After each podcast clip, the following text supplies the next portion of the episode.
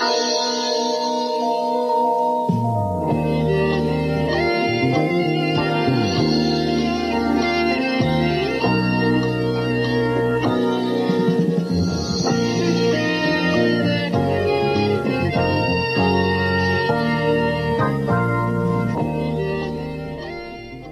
Abend, bentornati ad una nuova puntata di Tisana all'Arancia. Eccoci qua, finalmente, dopo un po' di settimane di pausa, dove ci sono state delle situazioni un po' spinose per quanto riguarda le registrazioni che a causa di forza maggiore ne hanno rinviata la, l'attuatura, l'azione. Vabbè, abbiamo rinviato la registrazione.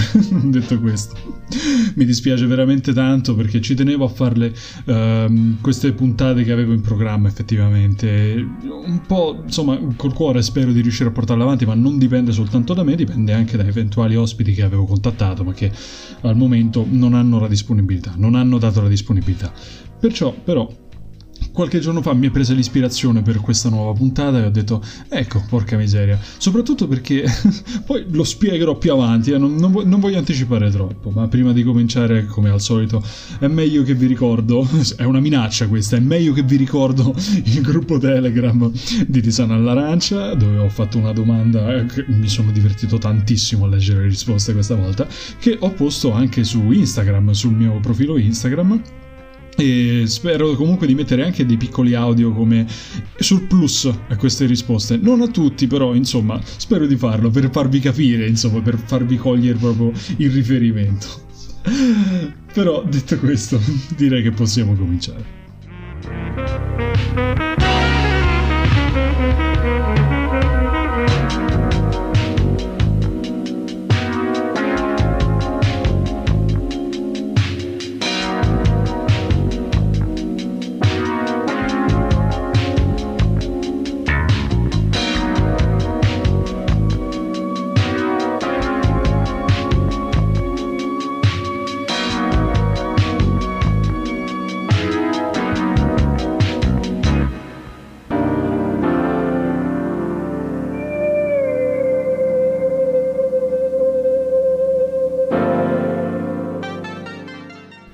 Pochi giorni fa mi trovavo sul bus di ritorno verso la mia città dopo un bel weekend passato fuori. Dopo due settimane stressanti al lavoro e non vedevo l'ora di poter finalmente staccare la spina e stare in buona compagnia. Lontano dallo stress, un paio di giorni almeno. Una bella bracciolata di gruppo, un tramonto in spiaggia incantevole sul mare a novembre. Semplicemente meraviglioso. Ci voleva, ci voleva veramente tanto. Ad ogni modo, tornando al bus, appunto, cominciando dal dire che era piuttosto pienotto, insomma, tanto che il primo posto libero che ho trovato era dietro a una coppia che avrà avuto sui 18-19 anni, che molto rispettosamente verso gli altri sono stati tutto il tempo con la mascherina abbassata. Già così partiamo veramente male, poi, come se non bastasse, hanno buttato la loro roba su altri due sedili, occupando quindi complessivamente quattro posti, impedendo ad altre persone di sedersi. Gentilissimi, davvero. Comunque, durante il viaggio, avendoceli avuti nel posto davanti, ogni tanto mi cadeva l'occhio nel, nello spazio che c'è tra i due sedili davanti e quindi sul telefono di lui ce l'avevo proprio in prospettiva. Con lo sguardo, insomma, eventualmente insomma, mi ci cadeva chiaramente lo sguardo. Come dicevamo qualche tempo fa, insomma, in una puntata di cui parlavamo di questa cosa, lui non riusciva proprio a staccare gli occhi da internet. Cercava qualsiasi cosa pur di non annoiarsi. Prima scrollava Facebook, poi Instagram, ogni tanto qualche messaggio su WhatsApp, per poi passare in rassegna una valanga di video su TikTok. Ora, personalmente non amo molto il, proprio quel tipo di format che è TikTok, non mi sento affine all'utenza presente sui social.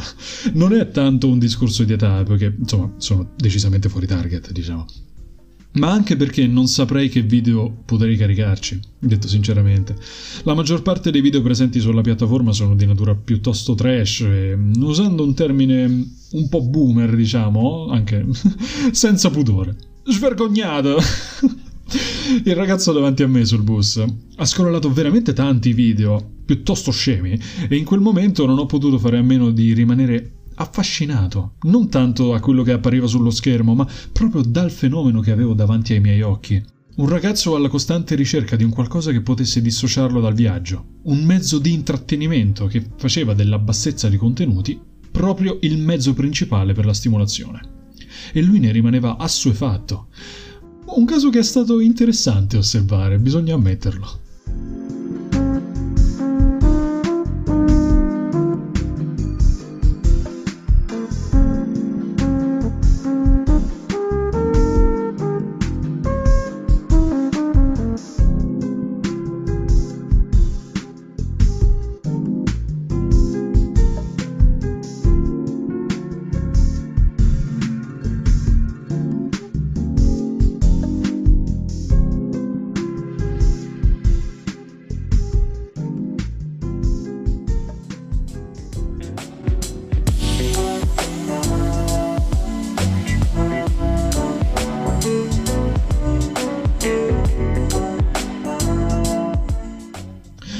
Effettivamente, tornando indietro agli appunti sulle prime puntate che mi ero scritto tanto tempo addietro, Avevo inserito una puntata riguardo al trash, ma per un motivo o per un altro non sono mai riuscito a trovare la giusta struttura da dare all'episodio.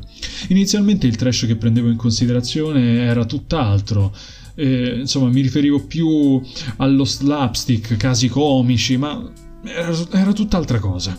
Stavolta invece è qualcosa che effettivamente rientra molto di più nella definizione di trash che poi effettivamente uno potrebbe dare interpretazioni diverse alla parola. Sarà interessante parlarne con l'ospite più avanti. In quei video di TikTok, tra balletti musicali con le peggio mosse, clip di pochi secondi con costumi bizzarri, persone che suonavano la pianola con occhiali da sole giganti e robe strane in testa, ho cominciato a ripensare a tutte quelle citazioni trash degli anni passati che oggi ormai li potremmo recitare a menadito. Non tanto per un discorso un po' boomer alla ai miei tempi era meglio, perché insomma diciamo che sarebbe abbastanza stupido, ma piuttosto per un discorso di assuefazione, diciamo. Questo tra l'altro ha ispirato la domanda che ho posto all'interno del gruppo Telegram e su Instagram. Ho chiesto quali fossero le citazioni preferite della cultura trash e sono stato molto lieto dai risultati e sono stato molto divertito dei risultati.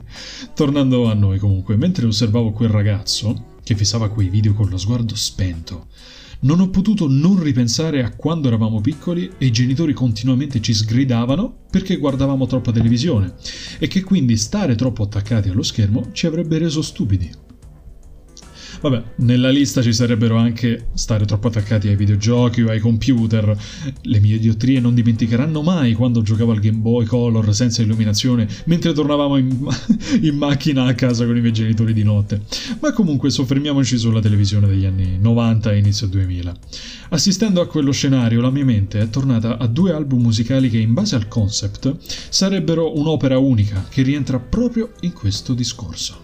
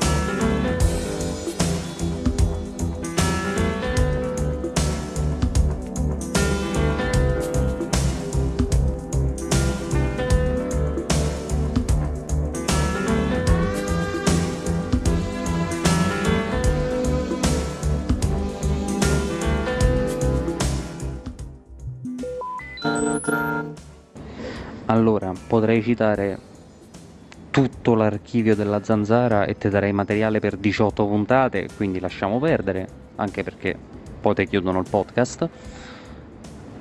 Ma una citazione che io veramente mi porto nel cuore, scontata, lo so già, scontatissima, ma non ti permettere mai più, mai più, mai più, non nominare mia madre, mai!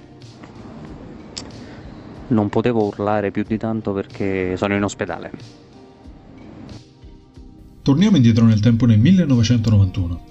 Esce Acton Baby degli U2, album che ha segnato una svolta critica nella loro carriera, trasformandoli radicalmente dal gruppo che solo pochi anni prima aveva pubblicato quello che ancora oggi è considerata la loro punta di diamante, The Joshua 3. Acton Baby esce in un momento in cui l'Europa e il mondo stavano radicalmente subendo una trasformazione. La guerra fredda era giunta al termine, il muro di Berlino era crollato e una figura quadrangolare stava prendendo sempre più piede all'interno delle vite delle persone. La televisione. Era un momento in cui le persone stavano vivendo un'assoluta incertezza e smarrimento e dalla tv venivano veicolati messaggi, slogan, direzioni che hanno dato il via a una saturazione sensoriale.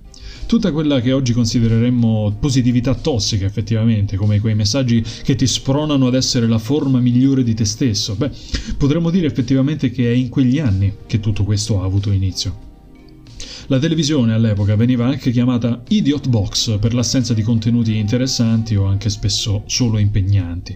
Sitcom, episodi autoconclusivi di serie tv che vedevano spesso protagonisti di storie d'azione o scene di famiglia sotto un tetto, ma non finiva nemmeno lì perché la tecnologia, la possibilità di acquistare una videocamera per uso personale e le registrazioni amatoriali hanno dato ai giovani una voglia matta di vedersi protagonisti sullo schermo, l'estasi di poter essere al centro delle proprie creazioni creazioni e con il dilagarsi di contenuti di scarso livello con cui poter fare intrattenimento che potesse divertire e interessare proprio per la bassezza e volgarità.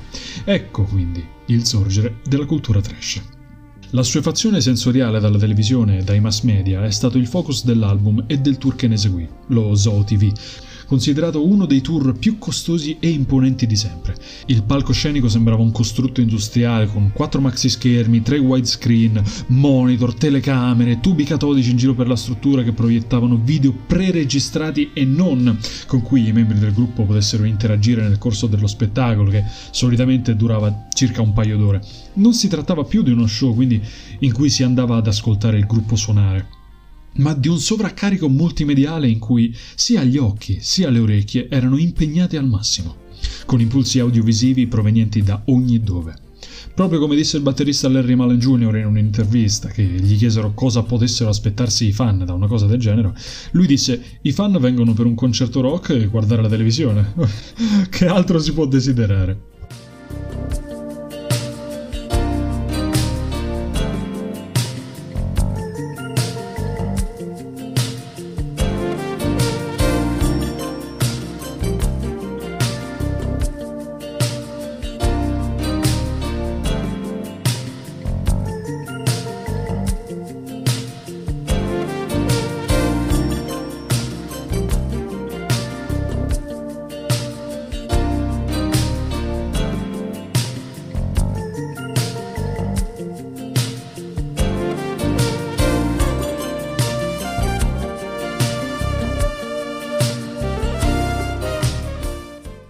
Durante il corso del tour, l'esperienza audiovisiva è stata di ispirazione per la registrazione del secondo album, Zoo Europa, che rafforza Durante il, corso, durante il, corso, del tour, poi, l'esperienza audiovisiva è stata di ispirazione per la registrazione del secondo album, ovvero Zoo Europa, che rafforza ulteriormente l'idea della suefazione televisiva.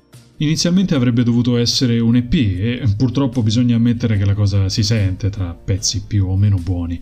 Passiamo dal disorientamento di una persona circondata dagli slogan televisivi con la title track al voyeurismo di un soggetto che ripetutamente guarda il filmato di una donna, trasformandolo, stravolgendolo, in modo da venire condizionato a tal punto da credere di possedere la volontà di questa persona arrivando poi alla più totale assuefazione con la canzone Numb, in cui per la prima volta è il chitarrista di Edge a cantare, dando voce alla televisione che intima allo spettatore ipnotizzato istruzioni su cosa non fare. Tuttavia, sia Acton Baby sia Zoo Europa trovano nel Zoo TV Tour la culminazione, in mezzo allo show c'era un momento in cui partiva dai maxi schermi un video confessionale in cui queste persone a caso, prese in, gio- in, giro durante i tour nelle varie date, entravano in questa stanzetta e potevano dire qualsiasi cosa. Molte di queste, chiaramente, erano scabrose e volgari, ma ci sono anche delle piccole esibizioni sceme, insomma, per mostrare, giusto per avere pochi secondi di... Se- mostrare cose giusto per avere pochi secondi di celebrità, insomma citando Andy Warhol. Non capitava raramente che fossero intenzionalmente volgari, proprio con l'obiettivo di far ridere. Se poi noi ritorniamo indietro ai tempi dei primi telefoni con il Bluetooth, che cos'è che ci inviavamo? video di bestemmia, la rana pazza e clip in cui cose fuori contesto vedevano una sessualizzazione e che venivano considerate divertenti proprio per il cambiamento ormonale dovuto all'adolescenza. Chi è che non si ricorda la rana pazza, raga? Aveva senso? No. Eppure tutti ne andavano matti. Oppure c'era questo video in cui un passante chiedeva a un contadino che ore fossero e quello gli rispondeva correttamente dopo aver soppesato le palle dell'asino perché in lontananza c'era il campanile. In quanti però siamo impazziti quando abbiamo scoperto la possibilità di fare i video con i telefonini e quindi giù di filmati sempre più scemi. E spessissimo ancora oggi sbucano fuori dei fenomeni come dei funghi ed è assurdo pensare che dalla televisione, da uno schermo in 4 terzi, siamo poi passati a uno schermo in 9 sedicesimi nelle nostre mani a fornirci in maniera diversa una serie di contenuti che è tutt'altro che scomparsa.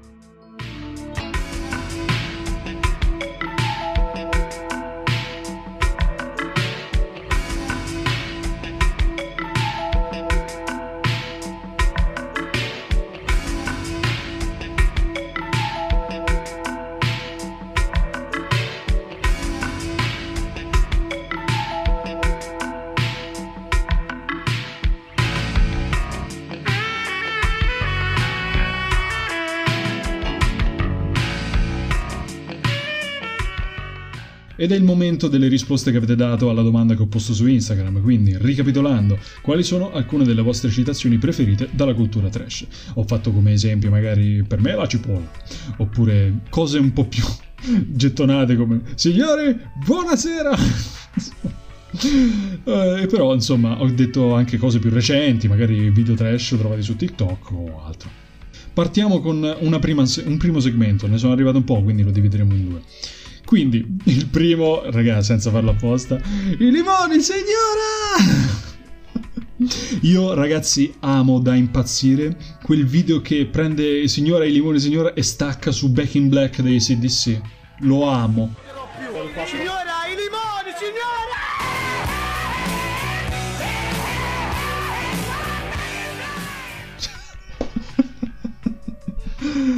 Poi, andando avanti. 118 chiamate mamma mia quello è stato un tormentone bestiale ragazzi miei che poi ho ancora difficoltà a ricordare cosa fosse da, da dove venisse però era ovunque all'epoca. Vabbè qua arriviamo a un classico di Paolo Bonolis che è non ci gischi vada! Ma cosa fa! Ragazzi io vi invito a guardare i video di mm, Stefano Baglio con Paolo Bonolis che commenta le puntate del Trono di Spade perché sono delle cose meravigliose guardateli se volete ha fatto anche Squid Game la prima parte, usciranno poi le parti successive. Questo è il momento sponsor non pagato. Andando avanti. Qua abbiamo un ma che è sta cafonata, detto alla Christian De Sica. Non so se effettivamente è classificabile come cultura trash, però effettivamente la qualità di quei film ci rientra, quindi diciamo che, insomma, dai, ce lo facciamo rientrare, ce lo facciamo rientrare.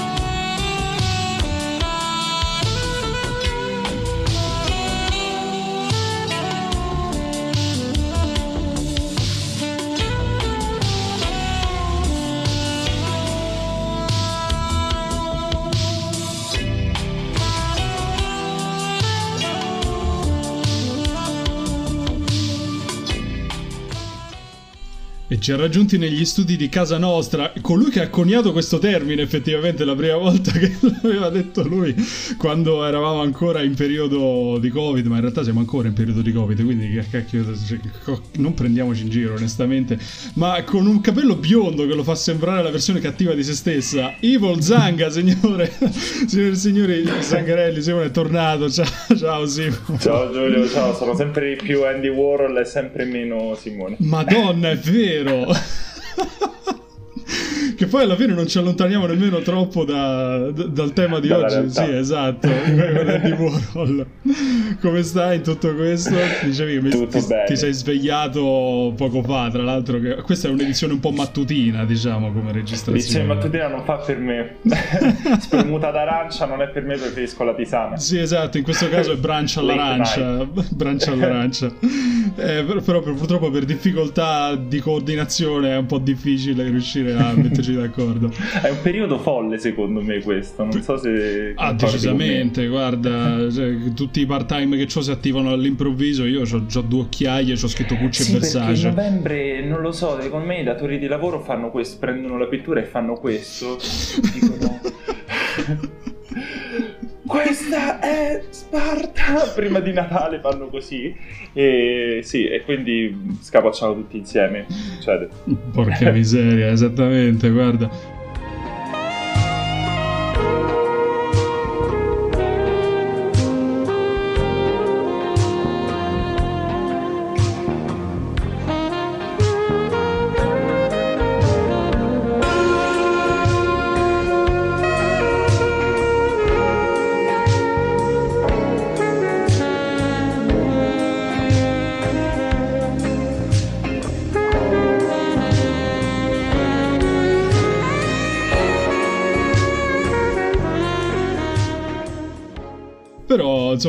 Cosa di oggi è stata bellissima perché io scrivo a Simone e dico: Guarda, mi è presa l'ispirazione gra- grazie a una cosa che ho visto sul Cotral e voglio parlare della coppia di album eh, Achtung Baby e Zoo Europa. Lui mi ha detto: Guarda.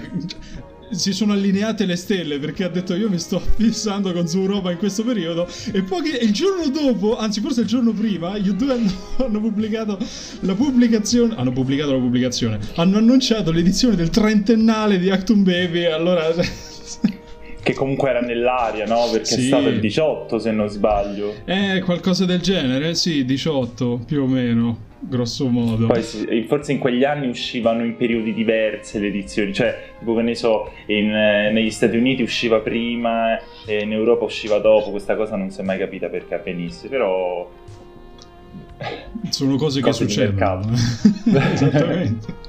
Allora, io siccome non abbiamo parlato tantissimo perché ero anche un po' curioso di sentirlo da voce, volevo sapere un po' le tue opinioni generali su questo duo, su questo duo di album. Ok, allora premessa, Sì. come ben sai ehm, non sono un espertissimo conoscitore degli U2, anzi è una band a cui mi hai più o meno introdotto te, E Cioè, ovviamente, famosi, no, ovviamente i famosi li conoscevo, i classici si conoscono, però non li ho mai approfonditi a livello di ascolto metodico, sai, prendo un album e me lo sento. sì, sì, sì. Eh, un po' perché comunque non, cioè, non- non è che avessi grandi interessi nei confronti di questa band, però mi hai fatto sentire dei brani che mi sono piaciuti molto e sono comunque quelli del primo periodo. Quando no, poi sono andato tranne, ascoltare... guarda, in realtà io quando sei venuto qua a casa mia ti feci ascoltare Far Away So Close che è in Europa. Sì, Ecco. Eh, lo sai che allora, infatti questo ti volevo dire.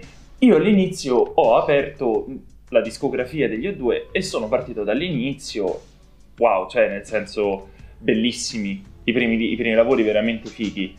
Dopodiché mh, ho saltato la parte in mezzo e sono passato direttamente su Europa. Non so perché ho fatto questo lavoro, mi piaceva la copertina.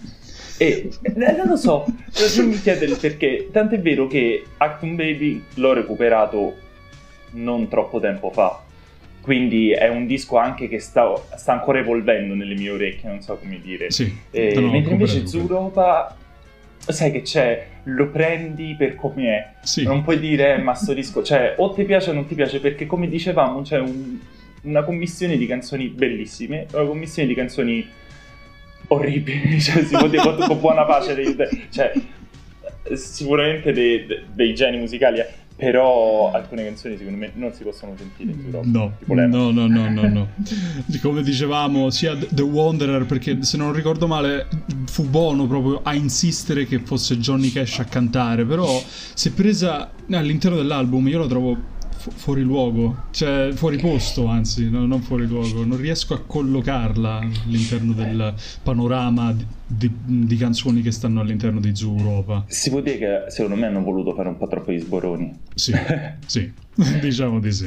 Diciamo di Poi sì. è il secondo disco, cioè, allora tu li, li analizzi come coppia perché sono entrambi stati prodotti da Brianino, quindi c'è una... eh, c'è un filo, diciamo, che li unisce. Esatto. Poi, tra l'altro, Alianza Studio di Berlino, non so se anche Zuropa. Anche Zoo Europa. Alianza Studio. Anche Zoo Europa. è studi insomma particolari di un certo livello che hanno anche una certa storia e poi questa cornice della caduta del muro di Berlino eh, non lo so cioè era un periodo veramente molto molto vivace e tutti erano prolifici in quel tempo eh, il 91 tra il 91 e il 93 insomma l'exploit musicale che ha avuto il rock è stato incredibile. Eh, dischi su dischi di, di una perfezione immane e devo dire, nonostante Actum Baby non sia tra la mia, diciamo, nella mia rosa de- del 91, Mhm. come la primavera de- no, da nazionale del 91, io non lo farei giocare titolare, Esatto. però la-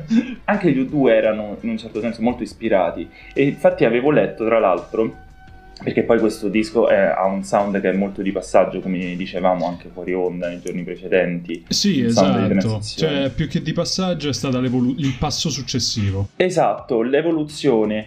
E diceva eh, Actum Baby sono gli U2 che fanno a pezzi le Joshua Tree. E questa è vera come cosa, è stravera. Ed effettivamente è così, guarda, anche io quando ascoltai l'album, diciamo che me ne innamorai, però n- ora non lo metto nella mia rosa tra i, tra i miei preferiti loro, onestamente, anche per ragioni affettive. Però molte dei brani che, hanno, che sono presenti nella scaletta dal vivo, soprattutto in seguito, ma anche nel tour che è scaturito da Actum Baby, le- su- suonano meglio, sono arricchiti, sono molto più. The Fly, per esempio, è suonata in mezza tonalità più in basso, è molto più cattiva dal vivo, come se fosse proprio...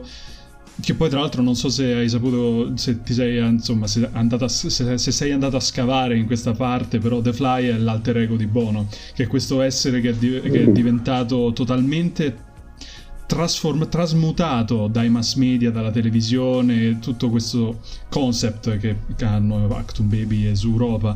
E quindi negli Mhm. show eh, Bono interpreta sia The Fly all'inizio proprio dei concerti che arriva con questi occhialoni che sembrano come gli occhi di una mosca, appunto. Sì, sto- infatti sto guardando le foto.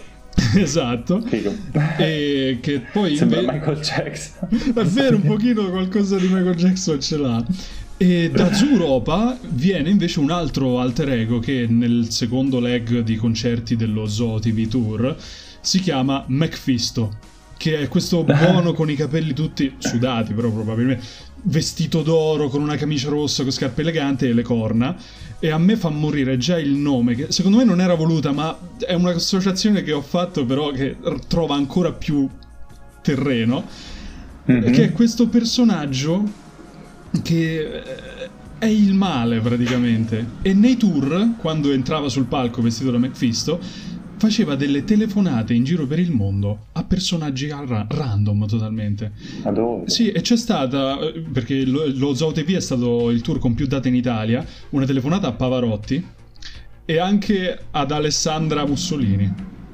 No, vabbè. Sì, sì, però non gli hanno risposto. Ci sono video di Ci questa sono video, Ah, ok. ci sono video. E, e lui praticamente interpreta questa Eh, la domanda è perché Bono aveva il numero di telefono di Alessandra Ah, Mussolini? non ne ho la più pallida idea. Guarda, ha, ha chiamato anche il Vaticano, zio. Ha chiamato anche il Vaticano come se fosse il tentatore, è quella la cosa. E, e a me fa morire il fatto che Macfisto, McDonald's, a me fa Mhm. pensare a un panino del McDonald's che è appunto consumismo ancora di più, cioè è tutto collegato. Eh sì. E poi c'è questa no, Mefistofele e quindi Eh, per questo esatto. vestito da diavolo, cioè questa, tutta, Eh, sì, è tutto, questa è narrativa dietro.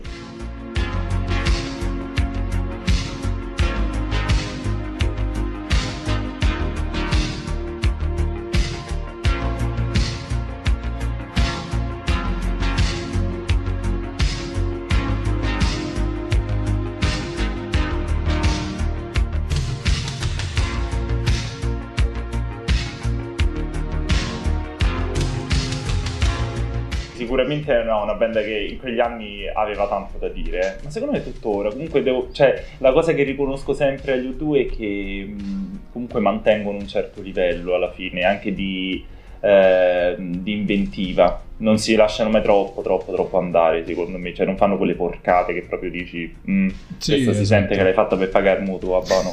Invece no. a parte la canzone dei, degli europei di quest'anno, che vabbè, insomma. Madre di Dio. esatto. Ti posso dire una cosa? Ecco, pure di Actum Baby, a me One così che è una canzone che non mi è mai piaciuta. Mai, pure prima di conoscere Actum Baby, non mi è mai, mai piaciuta. Non so perché. Ci sta, eh. Poi, poi un bel significato, una bella... Cioè, per carità, eh dico che no, però sembra veramente, non lo so, tro- troppo giovanottiana per i miei gusti, cioè troppo... Giovanotti prima di Giovanotti, tra l'altro, è sì. meraviglioso. troppo Max Pezzali, capito? Cioè... Sì, Melenza, forse Melenza è la parola sì. giusta. Sì, sì. Però forse era proprio quello che serviva perché quella canzone fu ispirata proprio anche alla caduta del muro di Berlino praticamente. Eh sì. Qui c'era un aneddoto proprio che Bono diceva noi scriviamo questa canzone, scrivemmo questa canzone quando il muro stava cadendo e la cantiamo ancora adesso quando i muri si stanno alzando perché era il periodo in cui c'era il muro col Messico in costruzione. Quindi... Mm-hmm ancora oggi c'ha il no, suo certo. perché, però no, assolutamente. Nemmeno, ne, non è nemmeno tra le mie preferite, quindi cioè, lo comprendo, lo comprendo benissimo il tuo punto di vista. E un'altra cosa che ho letto, quelle, beh, quelle poche che so, fammele dire, è che Acton Baby ha tipo uno dei maggior numeri di singoli estratti dagli album degli U2, cioè sì, addirittura sì. 5 singoli, quindi è un disco che hanno proprio portato in giro tantissimo, non solo in tour, ma anche nelle radio, nelle televisioni. È un disco che è stato ascoltato praticamente per intero, cioè da, eh, via radio, insomma, quindi anche, que- anche a questo forse si deve la sua fama. Sì, assolutamente, ma appunto come ti dicevo, lo Zoo TV Tour che è stato questo enorme tour televisivo, televisivo non a caso perché è un palcoscenico che sembra quasi un complesso industriale con tre maxi schermi composti da tutti schermi quadrati più piccoli, tanti monitor in giro, schermi televisivi, doveva essere proprio come diceva Brian Eno nelle interviste, letteralmente uno spettacolo sa- di saturazione sonora, sensoriale, cioè come se tutto inglobasse la band, cioè perché di solito tu quando vai a vedere dal vivo c'è, c'è una band, c'hai il video dietro che coadiuva il concerto, qua mm-hmm. invece l'opposto, cioè il video risucchia tutto quanto, è talmente enorme che l'ha quasi portato in bancarotta praticamente io due alla fine del tour perché da febbraio del 92 a dicembre del 93 quasi quasi tre anni di tour alla fine, bestiale. E poi ti passo anche dei video perché no, ne fecero un DVD live a Sydney che mm-hmm. suonano sia Acton Baby sia Zoo Europa però ti passo la versione completa perché su YouTube ci sono spesso le versioni viste di più che hanno dei pezzi tagliati per qualche assurdo motivo mm. e una cosa fuori di testa che io di fama l'avevo saputo che era in questo tour immenso, ma quando l'ho visto da, da, dal video ho fatto porca Eva. Complimenti a chi ha inventato tutta sta crocco perché a proposito... Chi ha messo su sto carrozzone. Esatto. E in mezzo al tour cioè in mezzo agli, alle esibizioni proprio come intermezzo c'era un video confessionale. Fan a caso in giro per le date entravano in questa cabin, in questa... Uh-huh. Eh, e dicevano quello che gli pareva. Spesso Ma lo sai che l'hanno fatto anche i 30 Seconds to Mars? Guarda questo, caso. Più o meno. Cioè, però non, non, in una cabin, però andava in giro con le truppe. Vabbè, forse è una cosa che poi è stata No, questo era proprio un confessionale. Dopo. Cioè, hanno costruito... Però andavano in giro a, a fare le riprese del, dei fan che, non so, dicevano cose. E poi l'hanno montato e ci hanno fatto poi i video musicali bellissimi, tra l'altro. Però, insomma, è, un, sì, è, una band che si ispira tantissimo agli U2 secondo me. Eh. No, questa era una cosa diversa però, perché parliamo proprio di quei 15 minuti di notorietà. Perché erano ah. letteralmente queste persone, ragazzi per lo più, che dicevano cose volgari anche tantissimo, però cioè cose che... Appunto, qua entriamo nell'argomento trash. Perché intanto volevo chiederti per te che cos'è il sì. trash? Il trash è quell'uscire sopra le righe facendo qualcosa che nessuno vorrebbe fare. cioè che, per la quale nessuno vorrebbe essere ricordato veramente. Però lo fai mm. e quindi diventa trash. Mm. Non so se... Un'esagerazione quindi. Diciamo. Un'esagerazione mh, mm, non positiva, almeno fino a che non la compi, insomma. Poi sì, sì. io credo che il senso del trash venga dato a posteriori, più che a priori. Cioè mentre lo fai comunque lo sai che non è proprio il massimo dell'eleganza. Però è dopo che viene valutato come trash o come semplicemente schifo. cioè, hai capito come. e quindi è negli occhi di chi guarda in un certo senso. Però tu sai che non vorresti. Cioè, che non dovrebbe essere così, però lo fai comunque. Esatto, perché io nemmeno sapevo, sapevo che definizione dare per precisione, però sono andato un po' in giro e Wikipedia di, della cultura trash dava una definizione che era sul cercare di fare dei contenuti che si basano sul volgare, spesso e volentieri, che però cercano di far ridere proprio grazie a questa scarsità e quindi mm-hmm. provocano interesse grazie a questa bassezza di livello, se vogliamo. Trashipedia. Tra- Trashipedia, esatto. e oggi è, cioè, è, molto diverso perché comunque stavamo negli anni 90, era comunque un periodo in cui la televisione era diventata un mostro ormai praticamente che divorava tutto quanto, però allo stesso tempo la tecnologia stava diventando più a portata di tutti, le videocamere cominciavano ad essere un po' più abbordabili come prezzo, quindi le persone le compravano, facevano video, tape, registrazioni anche scabrose da fare con gli amici, così. E quindi questa voglia di essere al centro dell'obiettivo per me è poi scaturita nel reali- nella voglia di realizzare questi contenuti scemi, letteralmente.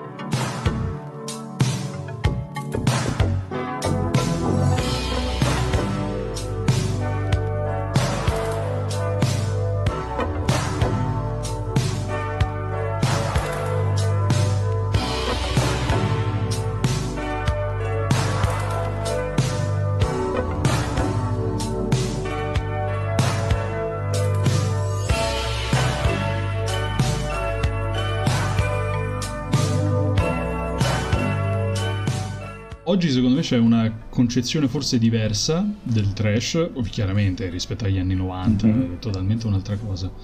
Però vedo che le impronte ci sono comunque, perché chiedendo a, su Instagram e su Telegram, insomma, quali sono le vostre citazioni trash preferite, tra l'altro me ne aspetto una anche da te adesso. vedo che molti... Faccio... Forse la sai. Forse? Però, S- sentiamo, forse sentiamo. So. Bucchine provinciale! Oh, oddio! Perché quello so proprio io ai, di, ai concerti, so proprio io. Adesso non è per... Però, cioè, dentro di me quelle cose, anche fuori stesso, sì. quelle cose avvengono. Per chi non sapesse, ci stiamo riferendo al video delle Vrenzole al concerto di BTS. Oddio. E non posso non amarlo. Oh mio dio, me lo sento dentro la patata. me lo sento dentro la patata.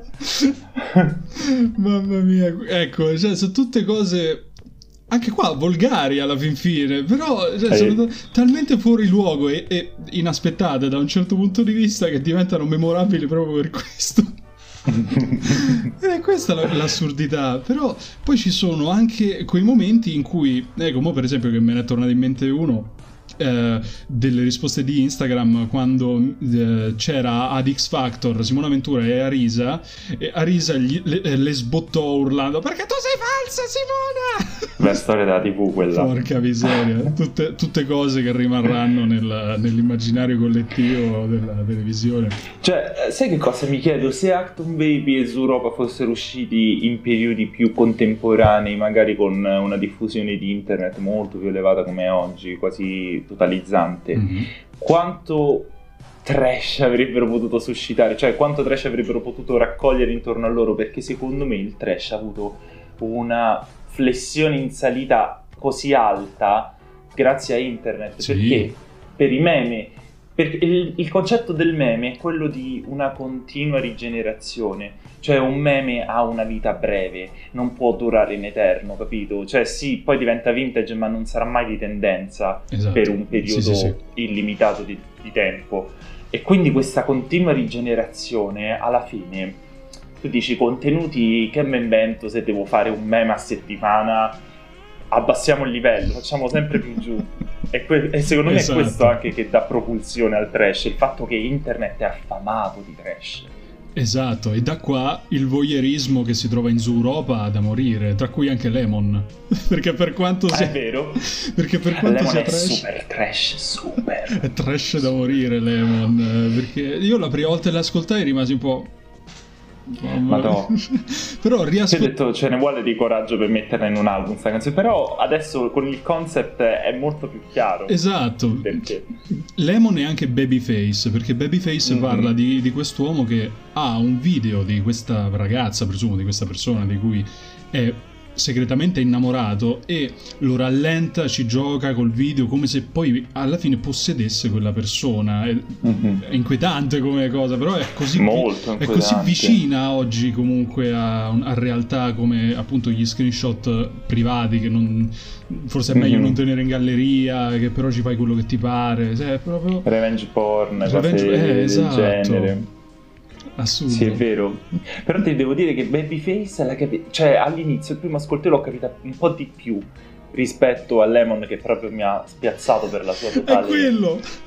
S- cioè per quanto fosse slegata rispetto al resto del disco comunque anche a livello di sound eh, non lo so è un pezzo molto molto molto particolare ha il suo fascino che forse risiede nel trash però esiste cioè non so come Esatto. dire è una, è una presenza molto forte nel disco secondo me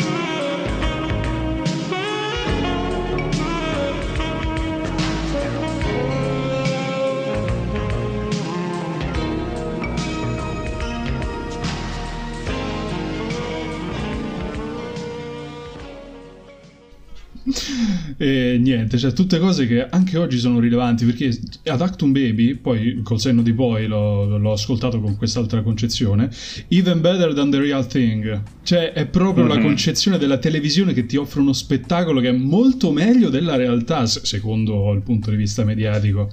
Oggi internet è come se avesse preso il posto della televisione praticamente. sì nella vita di tantissimi è così Assolutamente. E poi sono anche due mondi che si autoalimentano perché quello che poi succede in televisione finisce memato su internet e a viceversa a volte perché Striscia non prende da internet clip e le mette in tv cioè sono anche due mondi che adesso dialogano molto più di prima e che forse hanno anche un non lo so uno scambio inaspettato da un certo punto di vista perché uno pensava fossero, concor- cioè fossero sì, concorrenti dell'attenzione del pubblico che si- se la spartissero. Invece c'è proprio un rimbalzo molto più forte oggi che in altri anni, anche perché insomma sono due realtà che non si possono ignorare in Italia, intendo. Cioè la televisione è ancora super forte, eh. lascia stare noi pischelli Sì. che non la guardiamo, però ha, una, ha un- ancora una presa sul pubblico molto più elevata che in tanti altri paesi. Soprattutto se consideriamo che fino a qualche tempo fa si cercava di separare YouTube e televisione, cioè come se fossero proprio un- due mondi inconciliabili. Invece adesso persino le emittenti televisive hanno un canale YouTube, hanno Telegram, social network che fanno le dirette su Facebook quando magari fanno le trasmissioni. Cioè, si è accorpata la cosa, è come se ci fosse Mhm. questa, ah, questo astio nel cercare la- di al- legarsi alla novità, al progresso, tra molte, molte, molte, molte virgolette, effettivamente. Ho una domanda per te invece. Spara. Allora, io questo termine lo conosco tramite la filosofia, ma perché nominare un disco Actung Baby?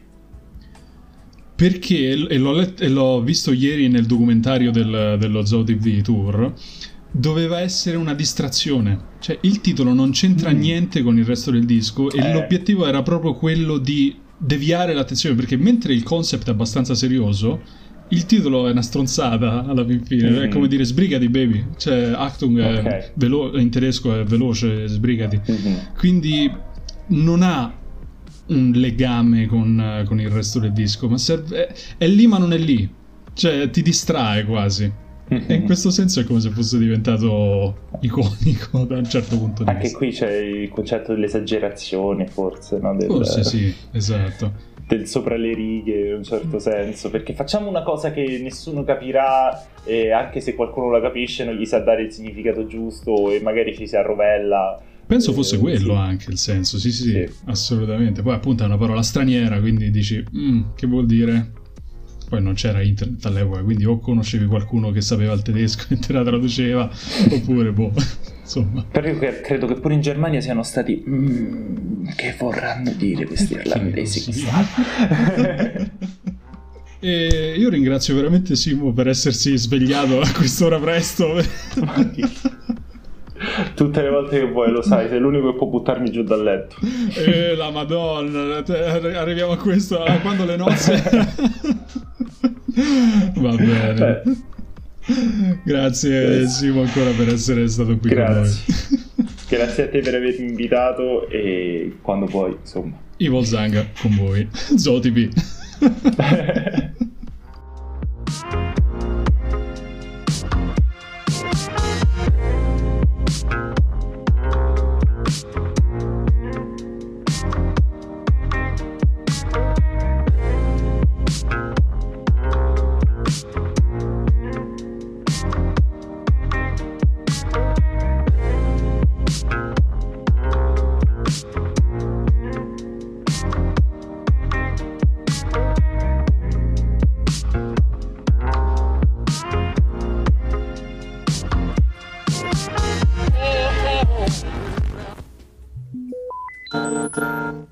Buonasera Giulio, allora da buon toscanaccio ti dico che le mie citazioni trash preferite provengono tutte da uno spettacolo teatrale che si chiama Fermi tutti, questo è uno spettacolo Pinocchio, interpretato da Monni, Ceccherini e Paci, nel quale eh, la favola di Pinocchio viene rivisitata in chiave estremamente comica e c'è una particolare citazione dove ci sono in questo spezzone dello spettacolo solo Ceccherini e Paci che hanno diciamo, un battibecco sulla eh, narrazione della favola di Cappuccetto Rosso ehm, durante insomma, appunto una fase particolare dello spettacolo. E eh, Paci, che appunto interpreta Pinocchio, eh, cerca di raccontare questa favola e eh, narra questo aneddoto dove il lupo cattivo nel bosco incontra eh, Pacciani, Lotti e Vanni che sono i protagonisti del famosissimo processo Pacciani e processo del compagno di merende. Questo aneddoto per me tutte le volte che lui lo racconta è esilarante, cioè mi fa sempre ridere, è pazzesco. Eh, tra l'altro fanno questa battuta e lo spettacolo risalente agli anni 90, eh, diciamo in un clima anche abbastanza rischioso proprio perché insomma il, tutta diciamo, la diatriba e tutti i fatti del processo Pacciani si erano chiusi non da tanti anni e, ironizzarci era comunque un azzardo ma loro credo ci siano riusciti appieno rispettando insomma tutto e tutti ma comunque facendo veramente ridere il pubblico e anche chi lo guardava ai tempi in VHS.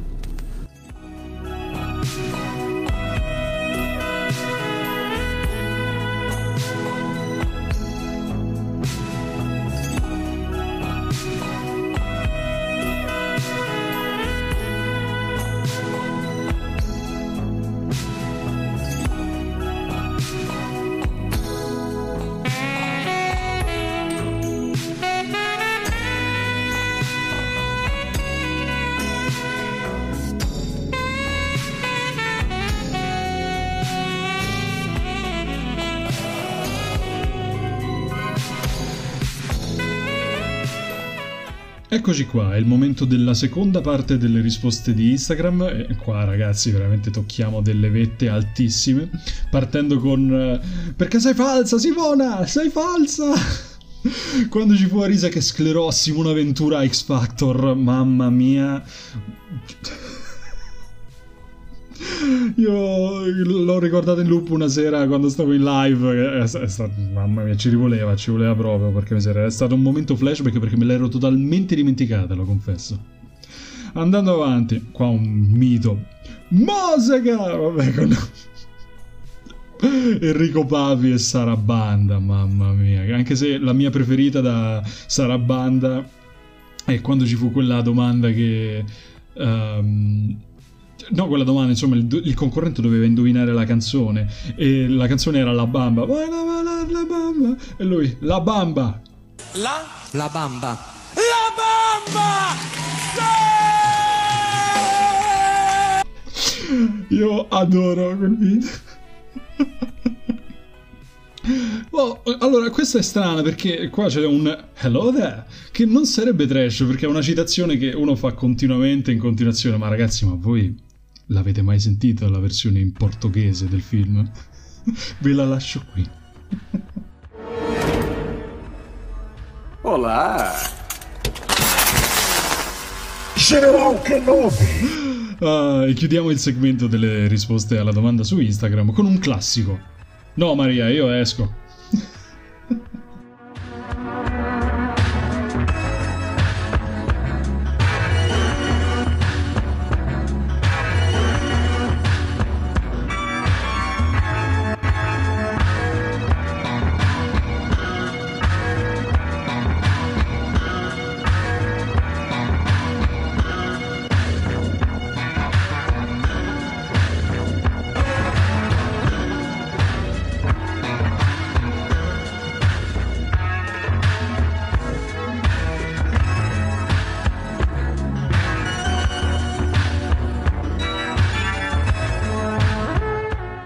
Quindi ragazzi miei, anche questa puntata di Tisana all'arancia è finalmente giunta al termine. Mi dispiace ancora di nuovo per l'attesa ragazzi, veramente, ma è un periodo particolarmente stressante questo sto cercando di stare appresso a un sacco di cose e soprattutto cose che hanno una priorità ancora maggiore per me, purtroppo sono in attesa e la cosa grave è che non posso farle attendere per sempre. Quindi, ragazzi miei, detto questo, vi ringrazio ancora tanto per la pazienza e mi fa piacere veramente portare una nuova puntata ogni volta. Anche se può voler dire essere stanco, registrare alle 23.39 adesso, è questa l'ora in cui sto parlando, stanco morto dopo essere rientrato dal weekend. Però lo faccio veramente volentieri alla fin fine. Detto questo, io vi rimando al prossimo appuntamento con Tisana all'Arancia e vi ricordo ancora i gruppi Telegram e di seguirmi su Instagram. E noi ci risentiamo la prossima volta. Ciao a tutti, buonanotte.